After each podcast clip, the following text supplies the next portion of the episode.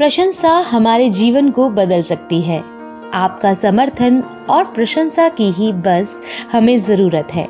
कृपया हमारा समर्थन करें, वो हमारे पैटर्न बने और हमारे विशेष फ़ैन बेस्ड शो का हिस्सा बनने का मौका पाएँ। लॉग इन करें www.patreon.com ऑब्लिक बूंदे पॉडकास्ट और अपना प्यार और समर्थन जताएं लिंक डिस्क्रिप्शन में भी दिया गया है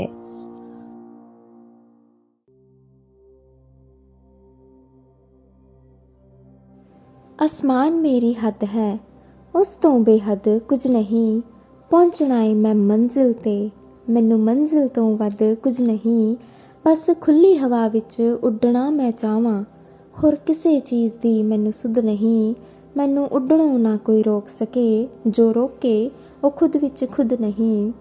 ਅਸਮਾਨ ਮੇਰੀ ਹੱਦ ਹੈ, ਉਸ ਤੋਂ ਬੇਹੱਦ ਕੁਝ ਨਹੀਂ। ਤੁਸੀਂ ਸੁਣ ਰਹੇ ਹੋ ਬੂੰਦੇ ਦੀ ਪੋਡਕਾਸਟ ਸਰਵਿਸ ਜਸਲੀਨ ਕੌਰ ਦੇ ਨਾਲ ਤੇ ਵਿਸ਼ਾ ਚੱਲ ਰਿਹਾ ਜੀ ਉਮੀਦ ਦਾ।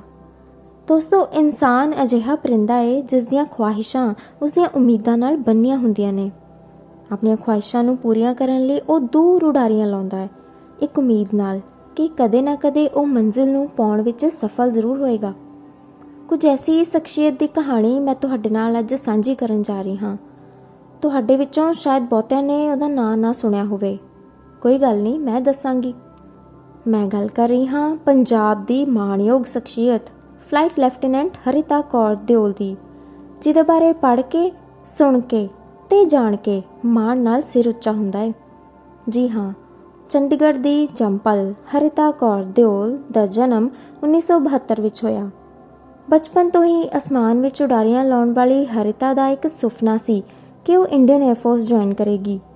ਇਸ ਉਮੀਦ ਨਾਲ ਕਿ ਉਹ ਇੱਕ ਨਾ ਇੱਕ ਦਿਨ ਇਸ ਸੁਪਨੇ ਨੂੰ ਅਸਲੀਅਤ ਦਾ ਰੂਪ ਦੇਵੇਗੀ ਤੇ ਹੋਇਆ ਵੀ ਇਦਾਂ ਹੀ। ਦੋਸਤੋ, ਸਨ 1992 ਵਿੱਚ ਇੰਡੀਅਨ 에ਅਰਫੋਰਸ ਨੇ ਔਮਨ ਪਾਇਲਟ ਲਈ 8 ਵੈਕੈਂਸੀਜ਼ ਤੋਂ ਜਾਣੂ ਕਰਵਾਇਆ ਤੇ ਲਗਭਗ 20000 ਅਰਜ਼ੀਆਂ ਪੂਰੇ ਭਾਰਤ ਵਿੱਚੋਂ ਆਈਆਂ। ਜਿਨ੍ਹਾਂ ਵਿੱਚੋਂ 500 ਅਰਜ਼ੀਆਂ ਨੂੰ ਸਵੀਕਾਰ ਕੀਤਾ ਗਿਆ। ਅਲੱਗ-ਅਲੱਗ ਪੜਾਵਾਂ ਦੀ ਪ੍ਰੀਖਿਆ ਤੋਂ ਬਾਅਦ ਕੁੱਲ 13 ਉਮੀਦਵਾਰਾਂ ਦੀ ਚੋਣ ਹੋਈ, ਜਿਨ੍ਹਾਂ ਵਿੱਚੋਂ ਇੱਕ ਨਾਮ ਸੀ ਮਿਸ ਹਰਿਤਾ ਕੌਰ ਦਿਓਲ। ਯਲਾਂਕਾ ਵਿੱਚ 에ਅਰਫੋਰਸ ਦੀਆਂ ਸਾਰੀਆਂ ਟ੍ਰੇਨਿੰਗਸ ਤੋਂ ਬਾਅਦ ਹਰਿਤਾ ਨੇ ਇੱਕ ਐਸਾ ਕਦਮ ਚੱਕਿਆ ਜਿਸ ਨੇ ਇੰਡੀਅਨ 에ਅਰਫੋਰਸ ਦੇ ਇਤਿਹਾਸ ਨੂੰ ਪੂਰੀ ਤਰ੍ਹਾਂ ਬਦਲ ਕੇ ਰੱਖ ਦਿੱਤਾ। 2 ਸਤੰਬਰ 1994 ਨੂੰ 22 ਸਾਲਾਂ ਦੀ ਹਰਿਤਾ ਨੇ ਐਵਰੋ ਐਚਐਸ 748 ਨਾਂ ਦੇ 에ਅਰਕ੍ਰਾਫਟ ਵਿੱਚ ਉਡਾਨ ਭਰੀ ਜਿਸ ਦੀ ਜ਼ਮੀਨ ਤੋਂ ਉਚਾਈ 10000 ਫੀਟ ਸੀ। ਇਸ ਤਰ੍ਹਾਂ ਉਹ ਇੰਡੀਅਨ 에ਅਰਫੋਰਸ ਦੀ ਪਹਿਲੀ ਮਹਿਲਾ ਬਣੀ ਜਿਸ ਨੇ ਬਿਨਾਂ ਕੋ-ਪਾਇਲਟ ਦੇ ਇਕੱਲੇ ਉਡਾਨ ਭਰੀ ਸੀ। ਉਸ ਦਿਨ ਹਰਿਤਾ ਕੌਰ ਦਿਓਲ ਨੇ ਭਾਰਤ ਦਾ ਨਾਂ ਰੌਸ਼ਨ ਕੀਤਾ ਸੀ ਤੇ ਸੁਨਹਿਰੀ ਅੱਖਰਾਂ ਵਿੱਚ ਚਮਕਾਇਆ ਸੀ। ਇਸ ਤਰ੍ਹਾਂ ਹਰਿਤਾ ਨੇ ਉਸ ਸਮੇਂ ਦੇ ਸਮਾਜ ਦੀਆਂ ਔਰਤਾਂ ਲਈ ਇੱਕ ਮਿਸਾਲ ਕਾਇਮ ਕੀਤੀ ਸੀ। ਇਸ ਉਮੀਦ ਨਾਲ ਕਿ ਔਰਤਾਂ ਤੇ ਮਰਦਾਂ ਵਿੱਚ ਕੋਈ ਵਿਤਕਰਾ ਨਹੀਂ ਹੈ। ਦੋਵੇਂ ਸਮਾਨ ਨੇ।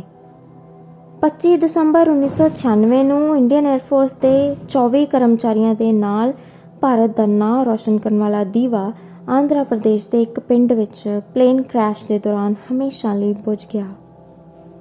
ਭਾਵੇਂ ਹਰਿਤਾ ਕੌਰ ਦਿਓਲ ਨਾਂ ਦਾ ਦੀਵਾ ਹਮੇਸ਼ਾ ਲਈ ਬੁਝਿਆ, ਪਰ ਉਸਨੇ ਉਸ ਸਮਾਜ ਦੀਆਂ ਔਰਤਾਂ ਵਿੱਚ ਸਮਾਨਤਾ ਦੀ ਇੱਕ ਨਵੀਂ ਉਮੀਦ ਜਗਾਈ।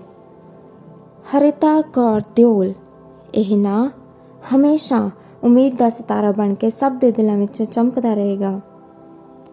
ਦੇਖਿਆ ਜਾਵੇ ਦੋਸਤੋ, ਅੱਜ ਵੀ ਸਮਾਜ ਵਿੱਚ ਕਈ ਥਾਵਾਂ ਤੇ ਔਰਤਾਂ ਨਾਲ ਅਸਮਾਨਤਾ ਦਾ ਵਿਹਾਰ ਕੀਤਾ ਜਾ ਰਿਹਾ ਹੈ। ਜਿਹੜੇ ਇਸ ਵਿਹਾਰ ਨੂੰ ਉਤਸ਼ਾਹ ਦੇ ਰਹੇ ਨੇ, ਉਹਨਾਂ ਨੂੰ ਇਹ ਜਾਣ ਲੈਣਾ ਚਾਹੀਦਾ ਹੈ ਕਿ ਔਰਤਾਂ ਸਿਰਫ ਚੁੱਲ੍ਹੇ ਚੌਂਕਿਆਂ ਤੱਕ ਹੀ ਸੀਮਿਤ ਨਹੀਂ ਹਨ। ਇੱਕ ਵਾਰ ਉਹਨਾਂ ਦੇ ਸੁਪਨਿਆਂ ਨੂੰ ਖੰਭ ਤਾਂ ਦੇ ਕੇ ਦੇਖੋ। ਉਮੀਦ ਹੈ ਕਿ ਅਸਮਾਨਤਾ ਦੀ ਸੋਚ ਰੱਖਣ ਵਾਲਾ ਸਮਾਜ ਇੱਕ ਦਿਨ ਬਦਲੇਗਾ ਜ਼ਰੂਰ। ਤੇ ਇਹ ਵੀ ਸਮਝੇਗਾ ਕਿ ਔਰਤਾਂ ਦੀ ਸਮਾਜ ਵਿੱਚ ਕੀ ਥਾਂ ਹੈ।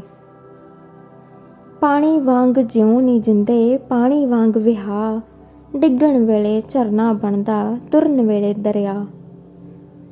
ਤੁਸੀਂ ਸੁਣ ਰਹੇ ਸੀ ਬੂੰਦੇ ਦੀ ਪੋਡਕਾਸਟ ਸਰਵਿਸ ਜਸਲੀਨ ਕੌਰ ਦੇ ਨਾਲ। ਤੁਸੀਂ ਆਪਣੇ ਸੁਝਾਅ, ਆਪਣੇ ਵਿਚਾਰ ਸਾਡੇ ਨਾਲ ਸਾਂਝੇ ਕਰ ਸਕਦੇ ਹੋ ਸਾਡੀ ਈਮੇਲ ਆਈਡੀ ਦੇ ਰਾਹੀਂ। ਸਾਡੀ ਈਮੇਲ ਆਈਡੀ ਹੈ boonde.podcast@gmail.com ਤੁਸੀਂ ਸਾਡੇ ਇੰਸਟਾਗ੍ਰam ਪੇਜ ਬੂੰਦੇ ਪੋਡਕਾਸਟ ਨੂੰ ਵੀ ਫੋਲੋ ਕਰ ਸਕਦੇ ਹੋ। ਬੂੰਦੇ ਦੀ ਪੋਡਕਾਸਟ ਸਰਵਿਸ ਸੁਣਨ ਦੇ ਲਈ ਡਾਊਨਲੋਡ ਕਰੋ ਸਪੋਟੀਫਾਈ ਅਗਲੇ ਐਪੀਸੋਡ ਵਿੱਚ ਫੇਰ ਮੁਲਾਕਾਤ ਹੋਵੇਗੀ। ਤਦ ਤੱਕ ਲਈ ਜਸਲੀਨ ਕੌਰ ਨੂੰ ਦਿਓ ਇਜਾਜ਼ਤ। ਧੰਨਵਾਦ।